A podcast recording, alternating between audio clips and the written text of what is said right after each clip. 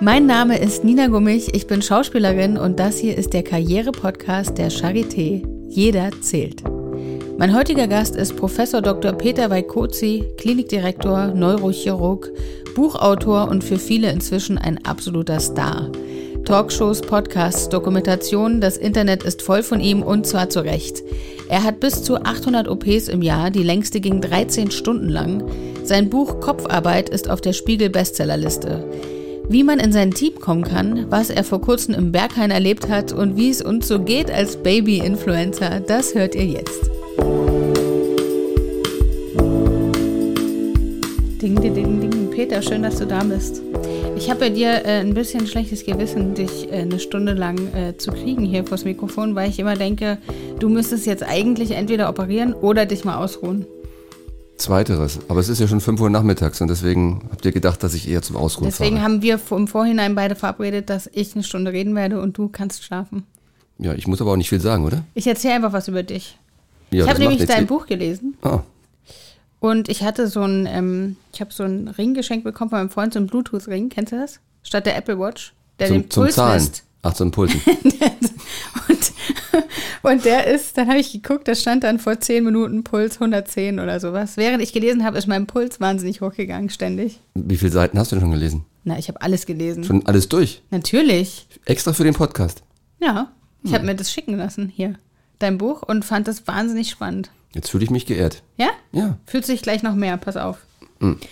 Also, denn ich wollte dir sagen, ich habe als letzte, also ich bin Schauspielerin, du weißt ja gar nicht, eben haben wir schon festgestellt, ne, dass ich auch, also wer ich bin, weil du da dich nicht drauf vorbereitet hast. Ja, ich bin einfach aus dem OP, hab mir die Klamotten angezogen, bin hergefahren, bin völlig verschwitzt angekommen, trinke jetzt gerade euren leckeren Kaffee.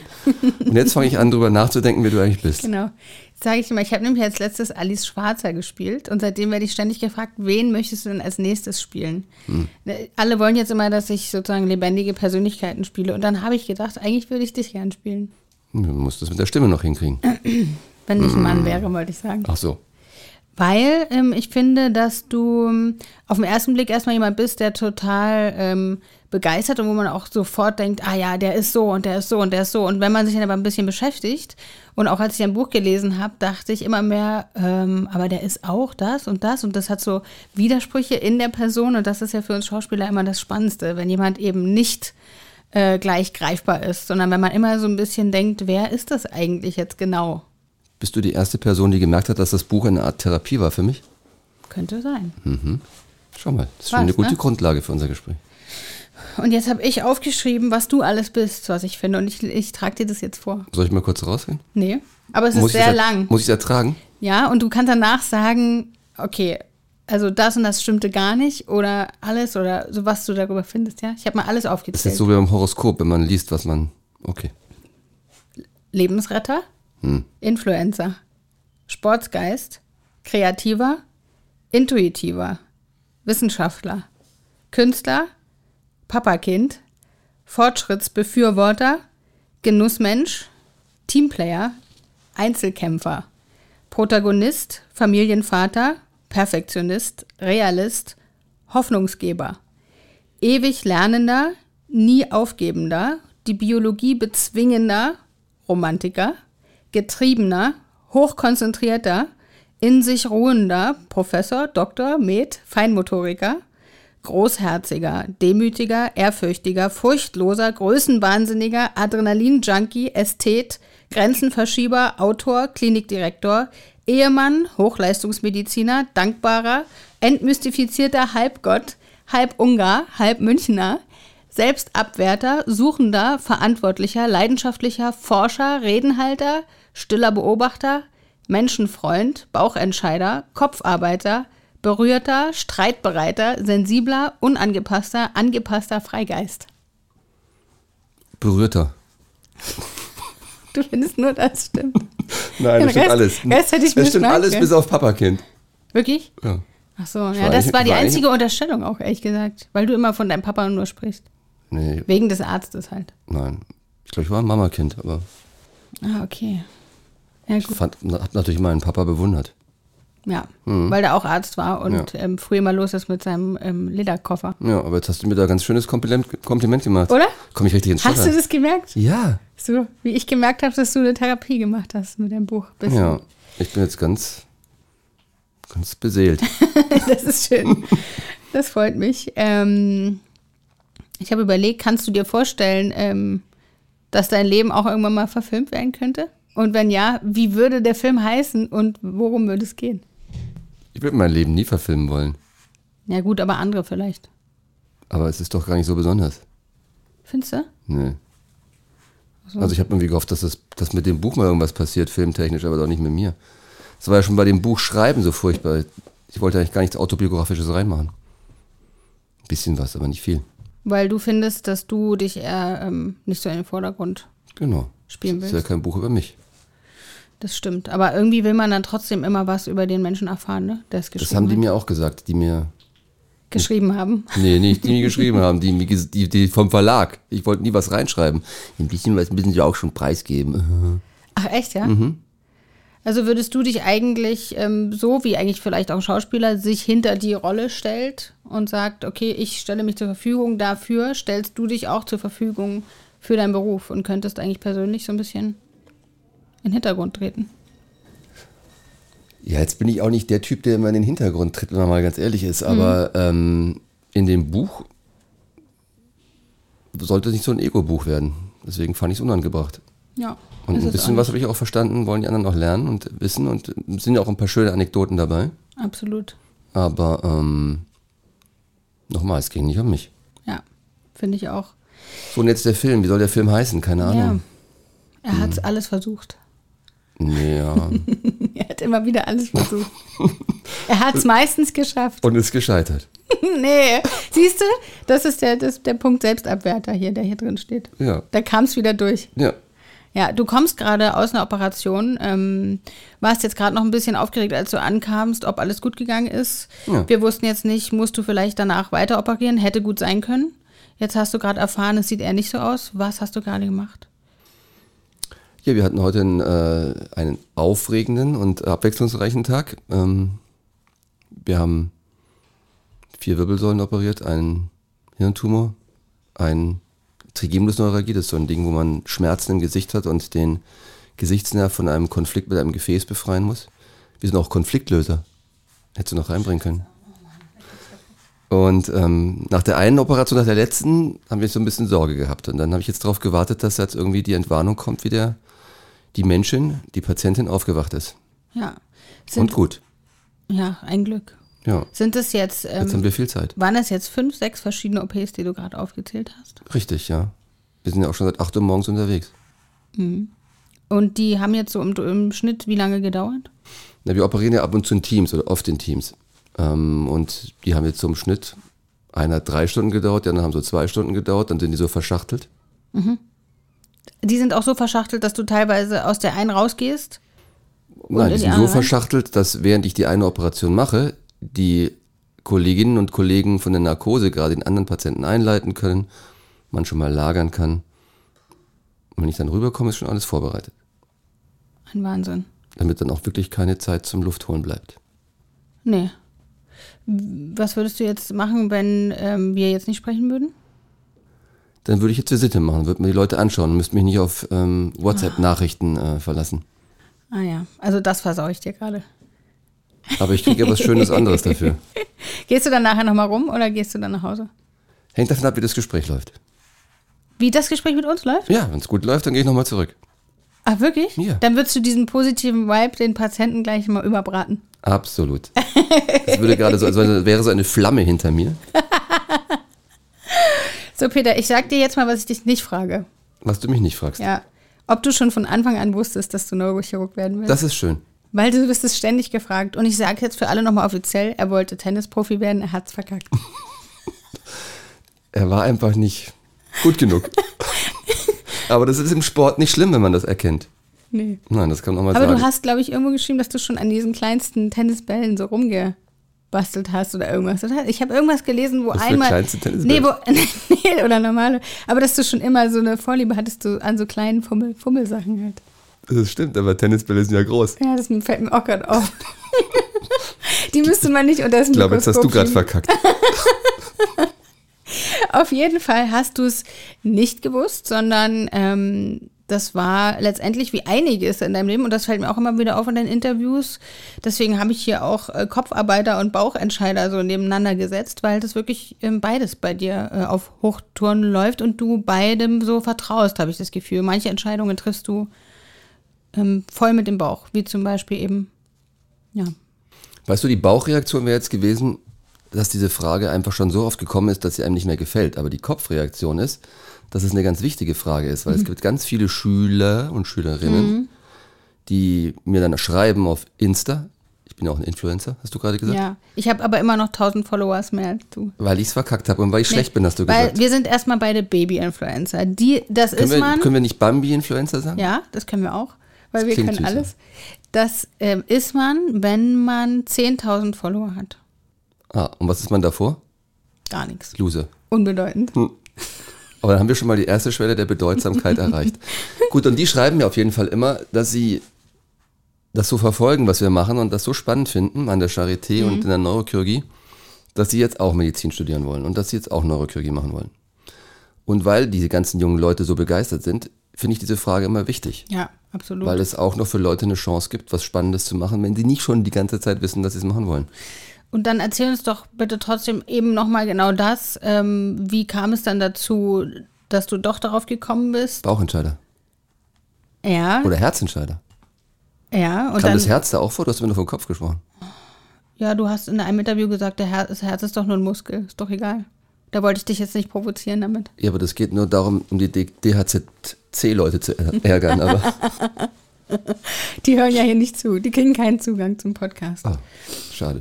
Nee, wann bist du das erste Mal damit in Berührung gekommen? Durch deinen Vater äh, sicherlich und dann Mit der Neurochirurgie?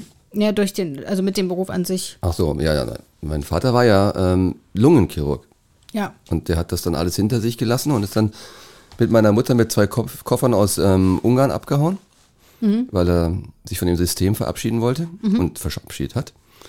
Aber damit war dann eben auch die ganze berufliche Laufbahn zu Ende und er hat dann neu angefangen, aber als praktischer Arzt, als Hausarzt. Aber das stimmt, damit, dadurch, dadurch war ich der Medizin sehr nahe. Und äh, Neuro hatte ich eigentlich so gar nicht auf dem Schirm. Das habe ich dann erst so im letzten Jahr im PJ mal Neurologie gemacht. Und dann war ich in Amerika und dann wollte ich äh, coole Traumatologie machen, Kopfschüsse, Verkehrsunfälle Mhm. und Verrückte. Habe ich auch erlebt, aber dann habe ich auch noch Neuro gemacht und dann fand ich das so spannend.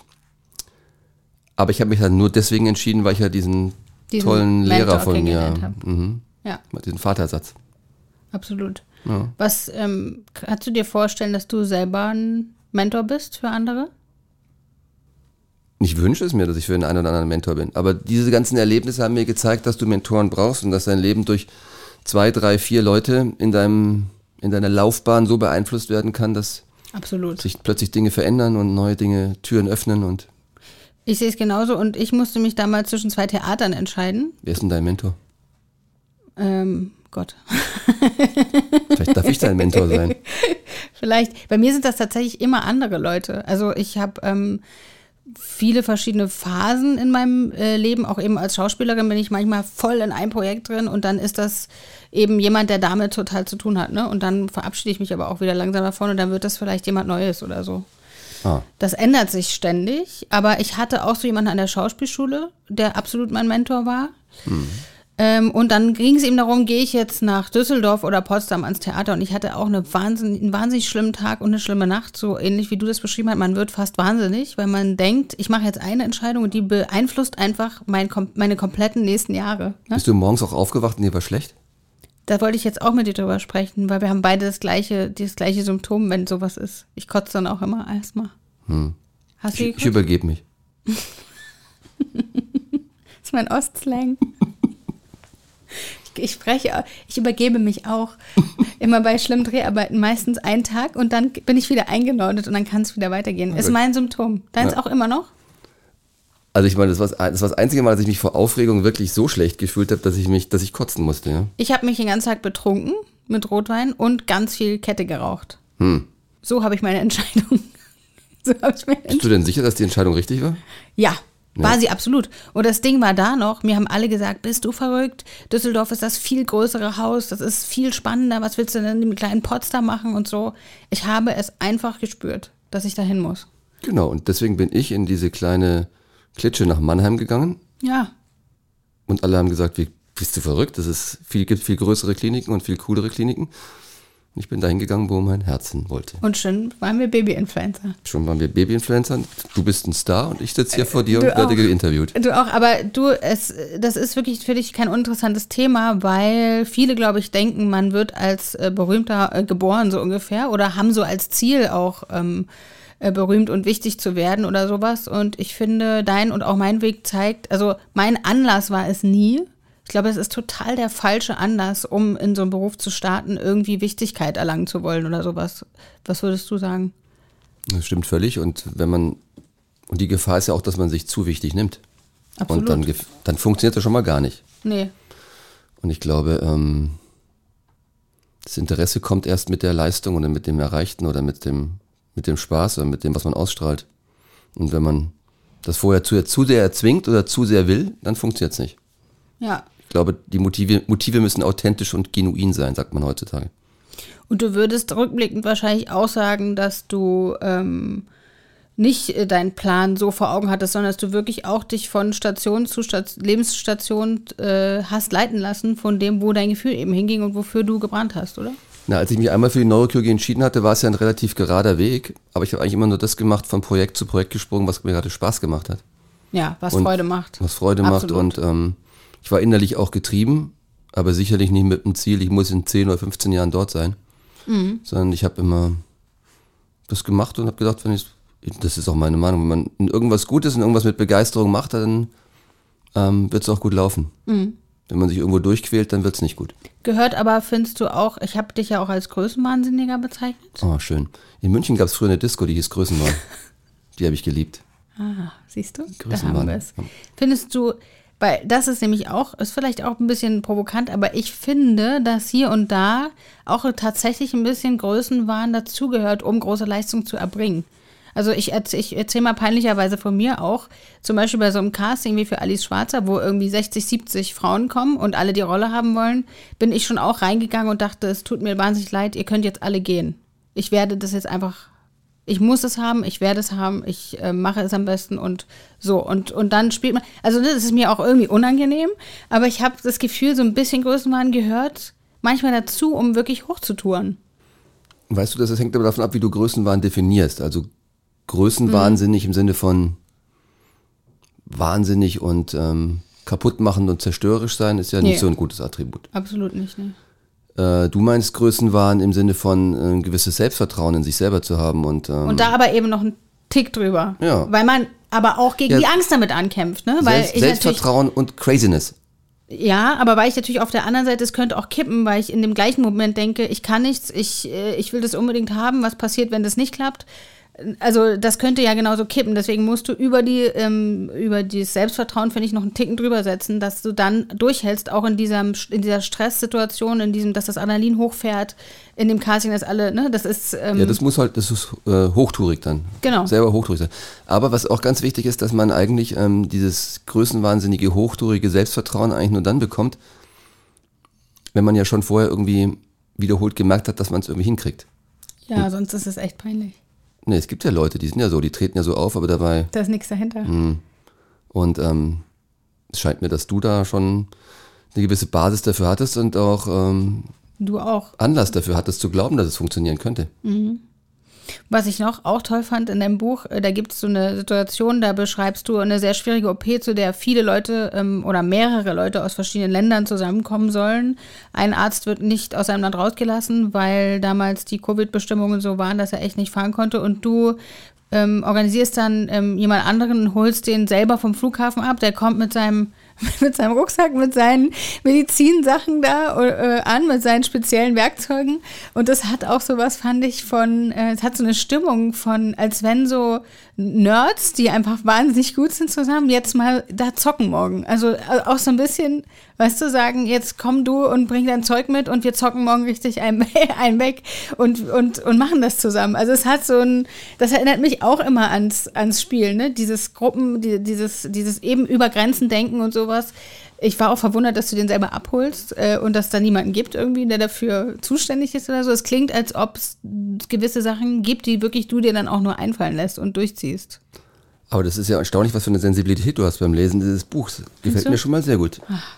Okay. Also, nee, Tja. also ganz großes Lob. Also, da hast du nämlich, da hast du nämlich schon Passagen ent- entdeckt, die mir total wichtig sind und die ich beim Schreiben auch immer dachte, also eigentlich, wie man da an den Flughafen fährt nach Tegel und da ist irgendwie alles dicht und da fliegen Mhm. nur noch irgendwie fünf Flugzeuge, weil das war in der ersten, im ersten Lockdown. Und dann holt man diesen Kerl ab und dann, ähm, das wirkte alles wie so ein Roadmovie. Ich dachte mir, das wäre so ein Aki Kaurismäki Roadmovie, Ist könnte es, man auch ja. draus machen, ja. Und du mit deinem Gespür für das Situative hast das gleich erkannt. Ich bin noch nie drauf angesprochen worden. Echt? Das ist meine, eine meiner Lieblings, äh, Szenen sozusagen. ja, Szenen. ja, aber, aber äh, Momente. und auch diese Geschichte danach, wie wir dann die Pizza essen. Na, absolut. Ja, das ist schon so ein bisschen. Das ist ähm, ja auch bei uns nach der Premiere, wird erstmal gefeiert, ne? Wenn das gut gelaufen ist, gehst du schön essen oder Dings. Und ihr konntet nicht nirgendwo hingehen, also saßt ihr in seinem Hotelzimmer mit Salami-Pizza und ähm, ja. einer Flasche aus Und der haben- Minibar, weil die, weil die Bar zu hatte. Genau. Und weil es auch kein anderes, keinen anderen Service gab. Aber das stimmt, ja. Also ein paar Sachen. Also ich habe ihn selber abgeholt, weil er auch ein sehr guter Freund von mir ist und weil ich es als sehr große ähm, und weil er auch ein, Be- der ist ein, St- der ist ein Star Mhm. in dem, was er macht. Und, Ist ähm, uns aber egal in Deutschland, wir kennen nur dich. mhm. und wir haben uns so gefreut, dass, also ich habe mich so gefreut, dass er gekommen ist und dann habe ich ihn sogar abgeholt und ähm, Glaubst du ich da- war auch so aufgeregt, dass er da war. Ich wie so ein kleiner Hund, der dann so hin und her läuft und wirklich? ja. Glaubst du auch, dass sowas äh, helfen kann, das gut zu machen, dass man so, dass einen so eine Freundschaft verbindet? Macht das was im OP-Saal? Äh, ja, ich meine, ich war in diesem Fall ja ziemlich emotional involviert und es war ja auch ein sehr komplexer Fall. Und ähm, es hat schon gut getan, dass der da war. Ja. Und ähm, Freunde, Freunde fürs Leben. Oh, das könnte ein guter Titel, das könnte ein Titel sein für die Verfilmung. Freunde fürs Leben? Freunde fürs Dann Leben. möchtest du, dass es ein, ein Film wird über euch beide. Ja, zum Beispiel. Also du Oder möchtest die nicht vielen alleine- Mentoren und Freunde, die mich begleitet haben. Nee, vielleicht auch nicht. Da muss ich sofort jetzt Ist auch wieder wieder nur- denken an den Regisseur, der sich hat filmen lassen bei der OP. Auch verrückt. Ja, auch eine ganz Das- verrückte Geschichte. Das musste ich ja ansprechen als Schauspielerin. Das hat mich sofort angesprochen, weil ich dachte, oh Gott, typisch, äh, typisch mein Metier. ja. Und dann wusste ich aber auch sofort, Wer es okay, ist. Hm. super Schutz, einfach nur Schutz. Du bist komplett im Schutz, weil du denkst, ich zum Beispiel, ich traue mich nur bestimmte Sachen zu machen, wenn ich mir vorstelle, eine Kamera läuft dabei. und was machst du dann so? Ja, bin ich zum Beispiel von einer 3-Meter-Klippe hier auf Mallorca vom Stein gehüpft und so, was ich mir vorher einer nicht getraut habe. Drei Meter Klippe. Ist, ist ganz niedrig, ne? aber ich hatte trotzdem. War da unten Wasser oder bist du. Ich bin auf Stein. Oh, okay. Meinst du, es ist gut fürs Gehirn? Oder? Wenn ich immer Klippe, mal- das, das sind immer diese 20 Meter Klippen. Also du bist drei Kli- Meter. Springst du 20 Meter Klippen? Nein, Bist du aber schon mal. nein. Wie kommst Ich, äh, du denn ich schaff's ja gerade vom 5 Meter Brett zu springen. Im- Okay. Aber wenn ich auf Insta als Baby-Influencer dann wieder dann diese ganzen Feeds kriege, dann kriege ich ab und zu immer so was, wo jemand von einer Klippe runterspringt. Ja. Bist du so richtig bekannt geworden jetzt durch dein Buch oder hat sich vorher schon jemand für dich interessiert? Meine Patienten und die Rechtsanwälte, die mich verklagt haben, haben sich für mich interessiert. Wirst du viel verklagt? Das, wir machen ab und zu Fehler in der Kommunikation oder in der Behandlung und dann gibt's Rückfragen, ja, und dann gibt's schon mal Streit. Das ist aber, das hält dich auch ein bisschen auf, oder? Ist Und das nicht hält super uns auf, ätzend? aber es ist irgendwie auch, das Recht hat ja irgendwie jeder mal nachzufragen. Und wenn wir es verpasst haben, irgendwie. nachzufragen, ist ein bisschen was richtig zu anderes als kommunizieren. verklagt zu werden, aber gut. naja, manchmal ist es aber auch ein Missverständnis und dann läuft die ganze Schachtel- Sache schon, dann ist es ziemlich anstrengend, das aus der Welt zu schaffen. Peter, weißt du überhaupt, was ein Neurochirurg macht? In deiner Welt oder in meiner Welt? Ja, also wir haben Leute auf der Straße gefragt, was sie denken, was, wo, was ein Neurochirurg so macht. Okay, ich bin gespannt. Und wir hören uns das jetzt an. Was macht ein Neurochirurg? Oh Gott, r- operieren, Chirurg, verbindet man immer mit Operation. Wahrscheinlich viel Kopf, Gehirn. Also Neurochirurg sind ja alles, die sozusagen die Sachen im Hirn sozusagen ähm, operieren, anschauen, diagnostizieren. Dias, genau, genau so. Und ja, Also das stelle ich mir unter dem Beruf vor. Alles, was halt mit dem Hirn zu tun hat, alle Vorgänge dort, das behandeln die sozusagen, ja. Ähm, naja, ich würde sagen, der ist chirurgisch tätig, halt- äh, chirurgisch tätig halt am Nervensystem. Also sprich Kopf, Wirbelsäule, Nerven generell, die man irgendwo haben kann. Ähm, die haben wir überall in unserem Körper, wenn da dran gearbeitet werden muss, chirurgisch, weil was eingeengt, kaputt, ähm, pf, Tumor, weiß der Geier, der arbeitet in diesem Fachgebiet. Also rein neurologisch sozusagen. Also tätig halt im Bereich der Neurologie. Oh, Die letzte hat den Jackpot geknackt, oder? Ich, mir hat vor allem gesagt, vor allem, dass sie gesagt hat, dass die Nerven ja überall sind und dass wir den Neurochirurgen eigentlich deswegen überall o- operieren. Eigentlich gibt es nur Neurochirurgen auf der ganzen Welt. Man braucht gar niemand anders, meinst du? Nein, wir können alles machen. Jetzt sag mal, was ihr wirklich macht. Wir operieren am Nervensystem, das war schon richtig. Ich fand, die waren alle ganz gut. Ja, ne? Ja, also dieses ganze Informationsthema das haben wir schon ganz gut bewältigt. Leute wissen schon Bescheid. Also Neurochirurgen operieren am Gehirn, an der Wirbelsäule und an den peripheren Nerven, die dann eben so auslaufen. In die Arme und in die Beine. Was glaubst du, also gibt es so eine bestimmte ähm, Art Mensch oder so, oder wie, wie muss man so drauf sein, um, um das vielleicht gut zu können? Also wenn sich jetzt jemand fragt, wäre das vielleicht was für mich, ähm, könnte ich mir das vorstellen, zu studieren? Ähm, Größenwahnsinnig. Perfektionistisch. ja. Leidensfähig. Nein, also man muss erstmal begeistert sein für das Gehirn per se. Also Mhm. man muss erstmal denken, dass es irgendwie spannend ist. Ähm, oder muss es irgendwie auch cool finden vielleicht. Es ist auch wahnsinnig spannend. Ich war tatsächlich, ich habe auch schon mal ein Gehirn Nicht gesehen. jeder findet es spannend. Ich war bei Manche Topos in sagen, der, äh. in, der, in der Obduktion. Aber das ist ja viel spannender. Die Obduktion? Das, was Zockers macht. Als, ja, der kommt auch gleich und du wirst gleich ähm, dann rausgebeten. Aber, wenn's das, so aber, aber das, das bin ich gewohnt. Das ist mein tägliches Leben. Was Weiß ist ich er mit gar nicht. 500.000 Followern? Wie nennt man ihn? Ja, er ist Mörder, mega Influ Mörder-Influencer. Mörder-Influencer. Ja. Okay. Ja, Äh, ja. passt ja auch doppeldeutig. Na Mörder-Influencer. eben, deswegen, na klar. Du bist so klug. Auf jeden Fall habe ich da ein Gehirn gesehen, sogar ein zerschnittenes Gehirn natürlich. Okay. Wir versuchen es ganz zu lassen. Das ist gut. Aber das war da schon wahnsinnig faszinierend für mich, ähm, das zu betrachten. Obwohl es, aber ich habe viel, ich hätte viel mehr Angst vor allem einen noch. Also ich hatte da schon Schiss, dass ich irgendwie in Ohnmacht falle oder so, aber es ist nichts passiert. Ich fand das tatsächlich einen sehr großen Unterschied, ob in einem Körper noch Leben ist oder nicht. Aber wenn das noch alles so da ist, ähm, f- da hätte ich, glaube ich, viel mehr Angst davor. Ich glaube, ich würde mich nicht bei dir reintrauen. Okay. Aber dabei stinkt es bei mir weniger als im Obduktionssaal. Ja, ne? Riechen hätte ich sagen müssen. Riechen. Ja, ja, ja, ja. Da kotzt man nicht so schnell und man übergibt sich auch nicht. Man übergibt sich auch weniger. Das ist richtig. Also was muss man noch haben? Man muss also erstmal Interesse fürs Gehirn haben. Man muss es schon mal auch ein bisschen cool finden und äh, schön finden und muss fasziniert sein. Kannst du nochmal sagen, was dich daran so fasziniert? Auch wenn du das auch schon tausendmal gesagt hast, aber es ist so schön, wenn du das erklärst. Meine leidenschaftliche Beziehung ja, zum Gehirn. deine romantische. Ähm, also mich interessiert, mich, mich hat zunächst fasziniert, dass es eben ein Gebiet ist, wo man schön forschen kann, als ich mich dafür entschlossen habe. Weil, so Weil- viel auch immer noch unerforscht ist, ne? Ja, aber weil es eben auch ähm, viele interessante Fragestellungen gibt, von den Hirntumoren über die Gefäße und äh, was die Entzündung da drin macht und das Immunsystem.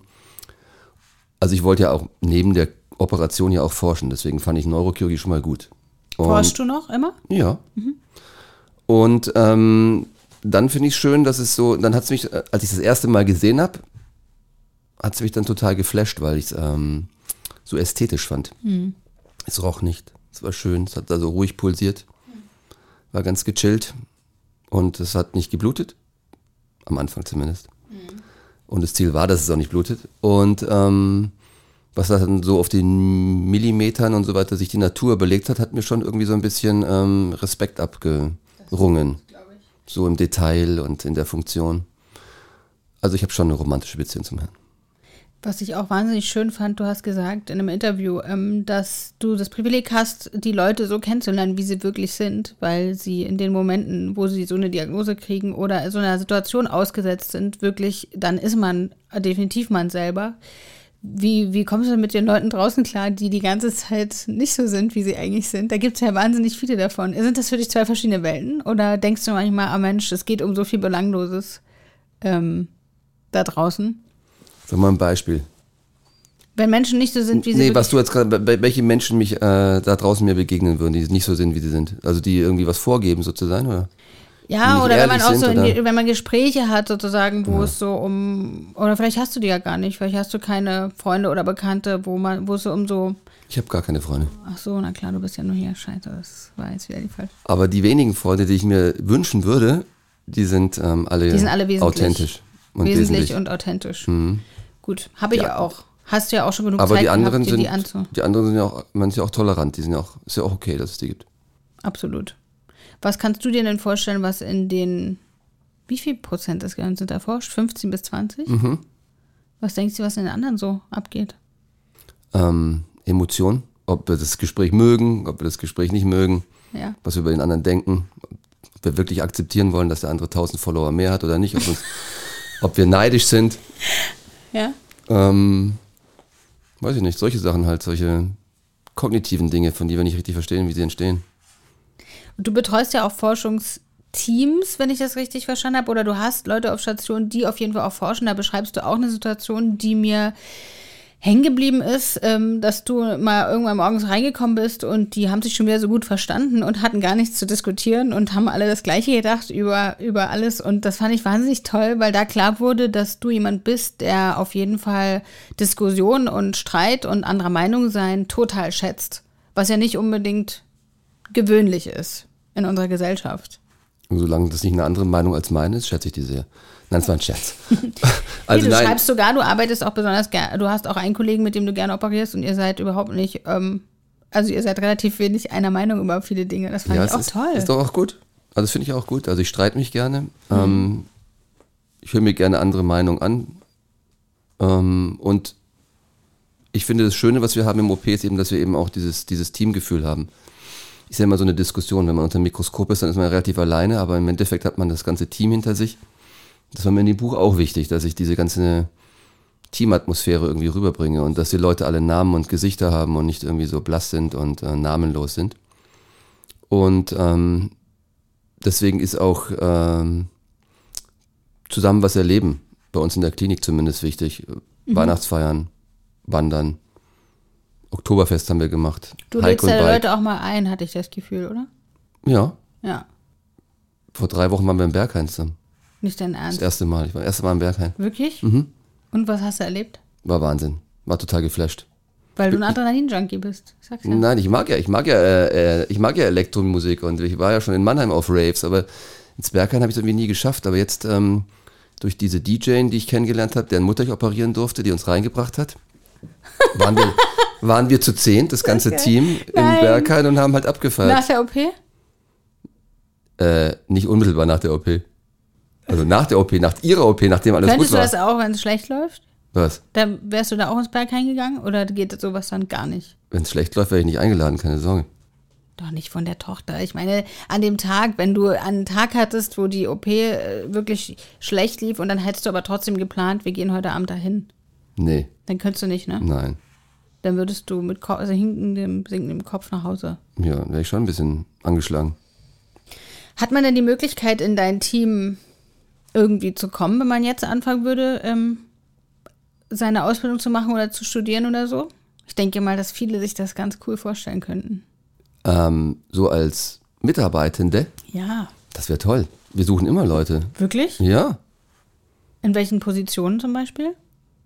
Pflege, OP, Ärztinnen, Ärzte, alles. Und wie suchst Ich du war jetzt zum Beispiel letzte Woche mit fünf neuen Leuten im Laufen. Wir nennen das immer Induction Run. Ich gehe mit denen dann immer laufen. Acht Kilometer, Schlachtensee, Krumme Lanke. Und danach sitzen wir im Biergarten und trinken was. Das heißt, wer nicht laufen kann, kann gleich zu Hause bleiben. Ist schwierig, ja. Ah, ein Kriterium, ja? Nein, aber wir sind schon eine sportliche Klinik, aber es ist, aber wir, das, das Leistungsgefälle ist auch sehr unterschiedlich. Aber wir bleiben zusammen und wir stehen diese acht Kilometer zusammen durch. Da geht es doch eher um Hammer. so ein gemeinsames Ding. Sehe ich genauso, könnte ich wieder sofort einhaken. Ich habe auch irgendwann angefangen mit richtig viel Sport und habe auch gemerkt, es bringt, du hast einen ganz anderen Kampfgeist innerlich. Ne? Ich habe plötzlich alle möglichen Sachen in meinem Leben äh, ganz anders gemeistert und viel mehr hinbekommen und war viel leistungsfähiger, einfach weil du beim Sport so merkst, du kannst es, du kannst es durchziehen. Richtig. Und deswegen ähm, freue ich mich immer, wenn sich Leute bewerben, die auch eine gewisse sportliche Vergangenheit haben. macht, ist egal, was sie machen, aber irgendwie, dass man so ein bisschen Körpergefühl ist ja auch nicht schlecht, wenn man operieren will. Und so ein bisschen Ausdauer ist ja auch nicht schlecht, wenn man lange OPs hat. Habe ich mich jetzt schon mehrmals gefragt. Tatsächlich haben mir alle erzählt, die ich hier interviewe, dass sie Sport machen als Ausgleich. Ähm, das ist, also ich, man denkt so, denken bestimmt auch viele bei mir, wenn sie fragen, was machst du dann, um runterzukommen und so, dann denken viele, man legt sich hin und schläft oder guckt. Trink erst mal drei Bier. Ja, ich trinke erstmal. Ja. Was du auch nicht über mich weißt, Peter, Hm, ich habe äh, ähm, Charité-Serie gedreht. Oh. Und 1960er Jahre haben wir gespielt. Okay. Also jetzt. Bist du auch in der Future-Serie dabei? Nee, aber meine Mutti. Ah, Lustig, oder? Haben wir vorhin Fotos angeguckt, die haben dann so Goldketten im Gesicht und so helle Haut. Und jetzt frage ich dich, wie stellst du dir denn die Charité so in 100 Jahren vor? in 100 Jahren. Ja. Erstmal bist du nicht mehr da, kommst du damit klar? Damit komme ich gut klar. Okay. Weil Vielleicht dann, muss, ist dein dann, dann, Geist dann, irgendwo- dann, dann spreche ich auch über eine Charité, in der ich auch nicht mehr Patient werden kann. Das ist ja auch ganz gut. Das wollte ich dich auch noch fragen. Von wem würdest du dich eigentlich operieren lassen? Wenn du was hättest. Von was? Am Kopf? Ja. Am Gehirn? Ja. Ich habe ja gute Freunde, die machen das auch sehr gut. Ja, würdest du einen Freund auswählen? Na klar. Gut. Wieso? Soll ich einen Fremden auswählen? Naja, du sollst jetzt sagen, wen du anhimmelst halt. Ich hemmel meine ganzen Buddies an, meine in Die München mit den oder in Rucksäcken, Innsbruck. mit den, mit den Medizinstangen da kurz nochmal durchdesinfiziert am Flughafen schon und Genau. rein in den Kopf. Ja. Okay, jetzt sag mal, wie du die Charité in 100 Jahren vorstellst. Also ich glaube, ich träume ja immer von so einem Brain Tower und ich glaube, in 100 Jahren steht der Brain Tower noch immer nicht. Schade. Was ist der Brain Tower? Na, der Brain Tower ist doch so ein Projekt, was wir irgendwie ähm, unbedingt machen wollen mit den ganzen Neuros. So ein eigenes Gebäude, wo nur noch, wo, es- wo alle, die am Hirn arbeiten und alle operieren und diagnostizieren und untersuchen und forschen, alle in einem Gebäude sind, voll durchdigitalisiert, mit ganz neuen Möglichkeiten, ganz neuen Konzepten, alle Fachgrenzen werden, runter, werden runtergerissen. Du bist voll Fortschritt, ne? Voll. Ich bin Fortschritt. Nee, du bist voll für Fortschritt. Du bist auch voll. Dich beängstigt auch nicht die Vorstellung, dass da Roboter rum ähm, hantieren und sowas. Nein, du findest gar das nicht. super, ne? Weil Hauptsache es hilft. Nee, muss schon vernünftig sein. Also, ja, also Hauptsache es ist gut. also ich habe jetzt keine Berührungsängste davor. Und ich habe ja noch irgendwie 15 Jahre. Es muss jetzt irgendwas kommen. Es muss irgendwas spannend werden. Kann jetzt nicht mit 15 Jahre so weitermachen wie bislang. Also sieht es in 100 Jahren aus. Ich habe keine Idee. Ich weiß es nicht. Wahrscheinlich werden wir alle Chips implantiert bekommen. Wahrscheinlich wird die Früherkennung so gut sein, dass es wahrscheinlich gar kein Krankenhaus mehr braucht. Das Krankenhaus wird viel kleiner sein. Das war auch die, das Thema unserer Folge. Ich habe so eine Krebsforscherin gespielt, die zur Krebsfrüherkennung forscht. Mhm. Ähm, aber ist ja immer noch ein Riesenthema. Aber du meinst, das wird sehr viel schneller gehen dann. Sehr Ja. viel früher klar sein. Aber wir reden doch über 100 Jahre. Ja, ja, eben. Und wie sieht die Welt so aus? Beschreib mal die Menschen. Hm. Ich weiß nicht. Klamottenmäßig oder? Ja, also so die Atmosphäre halt. Äh, schöne alte, schöne neue Welt. Ja, Orwell-mäßig. wahrscheinlich. Ich glaube, sehr viel regulierter, ähm, sehr viel digitaler, Mhm. Mm, sehr viel kontrollierter. Würdest du jetzt deinen Job auch an einen Roboter abgeben? Wir arbeiten schon mit Robotern. Aber Ah. die helfen uns nur, die halten nur irgendwas oder so. Wirklich? Ja, aber die halten nur. Wir bringen sie in eine Position, dann halten sie es dann da. Ich Rob- komme. Roboter ist eigentlich viel zu Was viel. brauchst du? Hier ist meine Hand. Bring mir einen Kaffee. Macht der wirklich?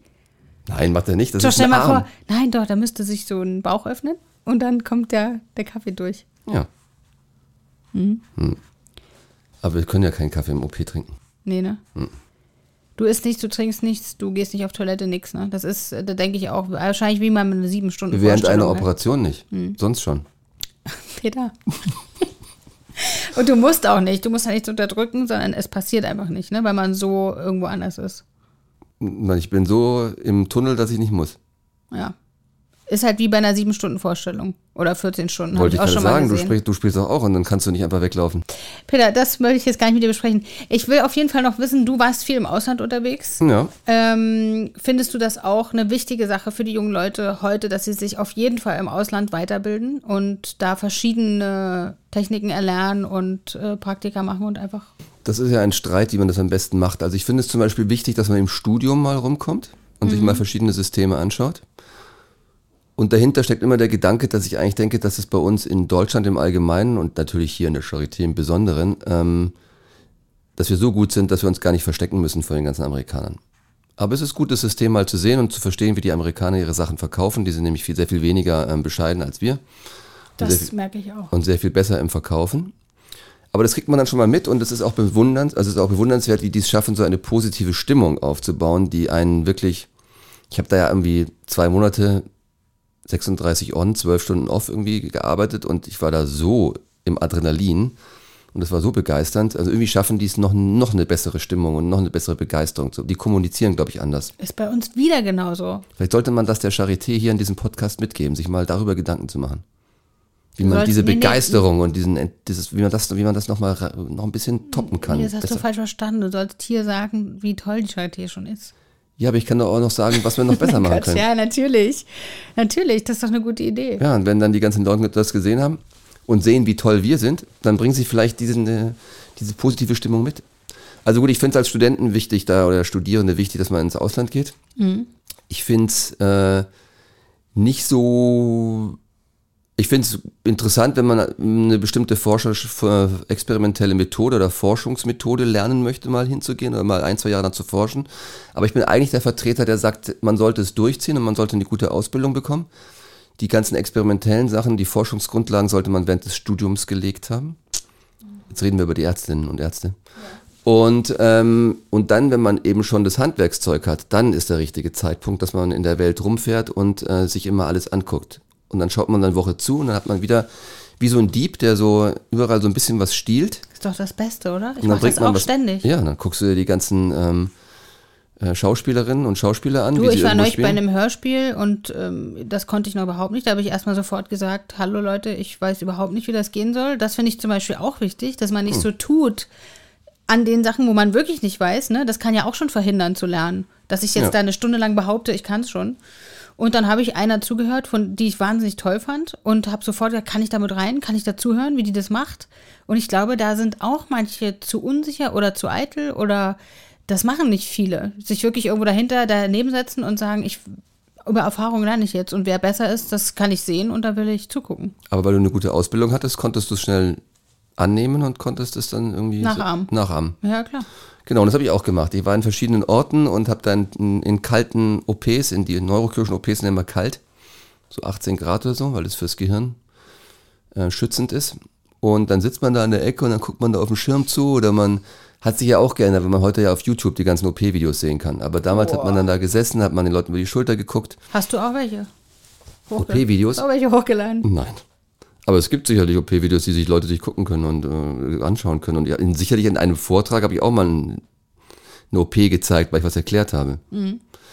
Also es ist leichter, aber es ist trotzdem ähm, was anderes, wenn man dort sitzt und wenn man mit den Leuten spricht und wenn man sich den ganzen Flow und anschaut und die ganzen Details. Und man erkennt diese Details und diese speziellen Tricks nur dann, wenn man schon ein bisschen die Grundlagen hat. Denn sonst, wenn du ein Anfänger bist, guckst du dazu und merkst Weil- gar nicht, was besonders nichts. ist. Und dann finde ich es auch noch eine Stufe, dass man es eben nicht rein nachahmt, sondern dass man das, was man aufgesogen hat, zu seinem eigenen macht. Ich finde, das ist noch eine andere. Sch weißt du, was ich meine? Ja. Man muss es halt, also ich meine, Leute, die ich besucht habe und die gut sind, hatten immer den Anspruch, dass die nächste Generation noch besser sein soll. Und das ist ja auch ein guter Anspruch. Und ähm, deswegen geht man dahin, dann holt man sich die Sachen und dann wird es zu gemixt zu einem eigenen Style. Absolut. Und man darf aber nie vergessen, woher man es hat. Das finde ich immer wichtig. Das merkt man auch schön in deinem Buch, dass ähm, das, das sagst du ja immer auch sehr schön, von wem du was gelernt hast. Oder man merkt, wie du die anderen neben dir auch sehr gut hinstellst und wirklich auch als wichtig empfindest. Ja, Also da kommst du nicht so eitel rüber, das kann ich dir schon mal sagen. wie ich jetzt rüberkomme. Nee, wie du manchmal vielleicht denkst. Weil du, ihr sagt immer wahnsinnig oft dazu, dass man gar nicht so arrogant irgendwie sein darf oder sowas, aber ich merke das bei dir eigentlich gar nicht. Hm. Ist das für eine Unterstellung von vornherein? Das, oder wo, woher kommt das, wenn man sagt, ich habe das auch, ich habe mich da erschrocken, dass das ständig überall steht, dass die Neurochirurgen sich mal entmystifizieren müssen und die Halbgötter in Grün und Dings und so. Ich, Ja, ich glaube, dass die Generation vor uns, die also ja so die, Pionierarbeit und was Besonderes gemacht hat, die fanden sich schon ziemlich cool und schon, haben schon dafür gesorgt, dass es so ein bisschen Mythos wird. Und aber warum auch nicht? Ihr seid ja auch mega cool und macht super tolle Sachen. ja, das ist die Gratwanderung. Aber auf der anderen Seite, wenn du immer nur sagst, dass dass das jetzt wahnsinnig schwierig ist und dass nur du das kannst, wie soll das dann jemand, der jünger ist, lernen und wie soll das Fach einen Fortschritt machen? Darum geht's. man muss mal die Sachen abhaken und sagen, das kann jetzt auch mal jemand lernen. Und das ist, natürlich ist es äh, ein spannendes Organ und es ist ein wichtiges Organ und was wir da machen, ähm, ist auch was in gewisser Weise Besonderes, aber man soll auch nicht irgendwie das so tun, als ob das was ähm, nicht Schaffbares ist.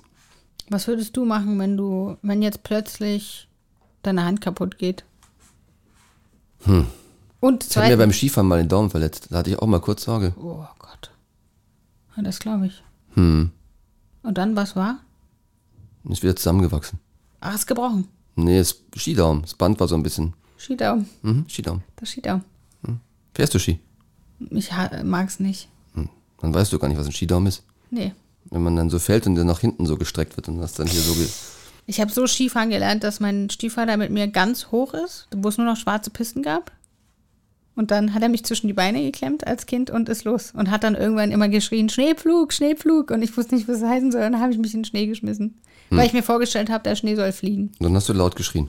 Ja. Und das war für, für ihn war das gut. Er meinte, fand, dass das eine Schocktherapie war. Aber ich mochte einfach dann noch weniger Skifahren. Ist ja auch ein weiter Weg, bis man wieder unten ist. Aber du hast mir die Frage nicht beantwortet. Was hast du gefragt? Ja, was würdest du dann machen, wenn du plötzlich nicht mehr operieren könntest? Weiß ich nicht. Dann würde ich erst mal meinen, meinen Chef anrufen. Wer ist das? Naja, d- der Vorstand und der ärztliche Direktor und ja, und Okay. Dann Ähm. sagen die, nein, Peter, das kann nicht sein. Wir müssen irgendwas tun. Und dann geht's nicht. Und dann? Und dann, dann müsste ich mich um, dann müsste ich umschulen. Auf Dann müsste ich vielleicht nur noch in OP gehen und dumme, dumme Sprüche machen oder so. Aber du würdest hier gern bleiben an dem Ort, ne? ja, ich finde es hier irgendwie schön. Du würdest im OP bleiben wollen. Ja. Du Also Du, könntest du sagst das mit so einer traurigen Unterstimme. ja, weil ich verrückt bin davon. weil ich sehr herzzerreißend finde. Peter, willst du mit mir kurz ein Spiel spielen? Oh je. Sag jetzt ja. Ja. Gut, pass auf. Der heiße Stuhl. Stell dir jetzt Fragen. Der heiße Stuhl. Du musst dich mal für ein Wort entscheiden. Okay. Sicherheit oder Risiko? Risiko. War klar. Herz oder Hirn? Herz. Nur um mich zu überraschen. Adrenalinschub oder Ruhepause? Ich habe ja nur Sachen aufgeschrieben, die eh Adrenalinschub. klar sind bei dir. Festhalten oder gehen lassen? Gehen lassen. Familie oder Patient? Ist ja wieder eine schwierige Frage. Das ist gemein einfach. Ja, wenn es spitz auf Knopf geht, dann Patient. Ja. Kann den ja nicht liegen lassen. Nee. Und danach die Familie. Schicksal oder Wissenschaft? Wissenschaft. Zukunft oder Vergangenheit? Zukunft. Bier oder Wein? Vom Abend ab. Na, Wein. Dann macht er gleich beleidigt die Arme überkreuzt oder sowas Dummes. Hängematte oder Stand-up-Paddle? Stand-up-Paddle. Bewahren oder verändern? Verändern. Ah ja. Bewahren? Man sagt eigentlich, Männer wollen bewahren, Frauen wollen verändern. Und der eine soll den anderen darin unterstützen. Bist du auch eine Veränderin oder eine Bewahrerin? Verändern. Hm, siehst du? Würde hart werden mit uns beiden. Obwohl Schauspieler und Ärzte gut zusammenpassen sollen. Wirklich? Habe ich gehört. Können denn Schauspieler überhaupt im normalen Leben auch mal nicht schauspielen? Natürlich. Das wäre das Letzte, was mir einfallen würde im Privaten. Ich würde ja Wirklich? Hm. wahnsinnig werden. Das, ist, das ist wirklich die Frage, die, die meine Oma mir stellen könnte. Was? Ja, das ist das Typische, was man denkt über, über Schauspieler eben. Aber was meinst du, warum die gut zusammenpassen? Also meine Freundin im Studium meinte immer, Weil die nie zu Hause sind. Genau. Und dann hat sie noch gesagt, wir, wir, wir benehmen uns immer so, als ob wir am offenen Herzen operieren und die Ärzte tun es wirklich. Welche Rolle spielt Humor in deinem Leben? Ganz viel. Ganz wichtig. Das ist Entspannung, Auflockerung, äh, Elixier. Kann es sein, dass ihr sogar da im OP mal eure Witzchen macht, um einfach bei Laune zu bleiben? Oder ist da eher doch hochkonzentrierte Situation? Ja, das ist ja wie mit der Musik im OP. Es gibt natürlich Situationen, da ist es angespannt und da muss man auch konzentriert sein, aber du kannst deine Leute oder ich möchte meine Leute auch nicht irgendwie verbrennen, dass sie die ganze Zeit nur angespannt sind. Das muss ja irgendwann auch mal wieder lustig und locker sein und man muss auch wieder Musik hören und man soll mal einen Witz machen. Mhm. Menschlich sein. Absolut. Was hast du als letztes zum ersten Mal gemacht? Als letztes zum ersten Mal. Ich war in Berghain. Magst du Berlin eigentlich? Ich finde Berlin cool. Lebst du auch hier oder lebst du eher ein bisschen draußen? Also lebst du auf dem Land oder außer ein bisschen abseits? Ich wohne in der Stadt, Voll mittendrin. in der Weststadt, Wo könntest du dir noch vorstellen zu leben? München. Ich wohne in Potsdam. Ja. Das ich finde, ist- das- Potsdam ist klein München. Wirklich? Ja. Nein. Was hat denn Potsdam mit München zu tun? Weil die so arrogant sind Oh. oder warum? Nein. Weil es so sauber ist. Aha. Weil die- wir sie Schlösser und weil sie schöne Gärtenstadt Berge, sind. Weil so schöne Berge drum haben, Stimmt, oh Gott. kann man da so gut Nee, das Skifahren kann man wirklich nicht Weil sagen. ihr, weil ihr in Potsdam so ein schönes Oktoberfest habt. weil ihr in meinen Lederhosen rumlauft. Ja, Weil ihr so einen super Fußballverein habt. das ist krass. Wir haben ganz andere Kategorien. Ja. Hm. Ich denke an Schönheit, Ästhetik, Sauberkeit, Schlösser und Gärten, Lifestyle, Oh. Aber Restaurants. Lifestyle ist interessant. Ja, Potsdam hat einen Lifestyle wie in München, okay? finde ich schon so ein bisschen. Was, was kannst du an Berlin so richtig nicht leiden? Ähm, das nicht immer sauber ist? Nö, ich kann, nicht, Aha. richtig- ich kann nicht richtig Da was nicht kommt der- leiden. Du hast doch gerade gesagt, Potsdam wäre so schön sauber. Ja, ja, voll. Das wollte ich aufgenommen, aber ich kann nicht was nicht richtig leiden. Also findest du das eine tolle Stadt. Ich finde eine tolle Stadt und ich finde vor allem gut, wenn man was hat, was einem nicht gefällt, dann kann man es auch meiden. In München ist es schwierig, Dinge zu meiden. Potsdam wahrscheinlich noch mehr. Halt, In, in Potsdam, also München ist so eine homogene Masse. Ist das in Potsdam auch? Wenig plastisch, wenig Heterogenität, wenig Vielfalt.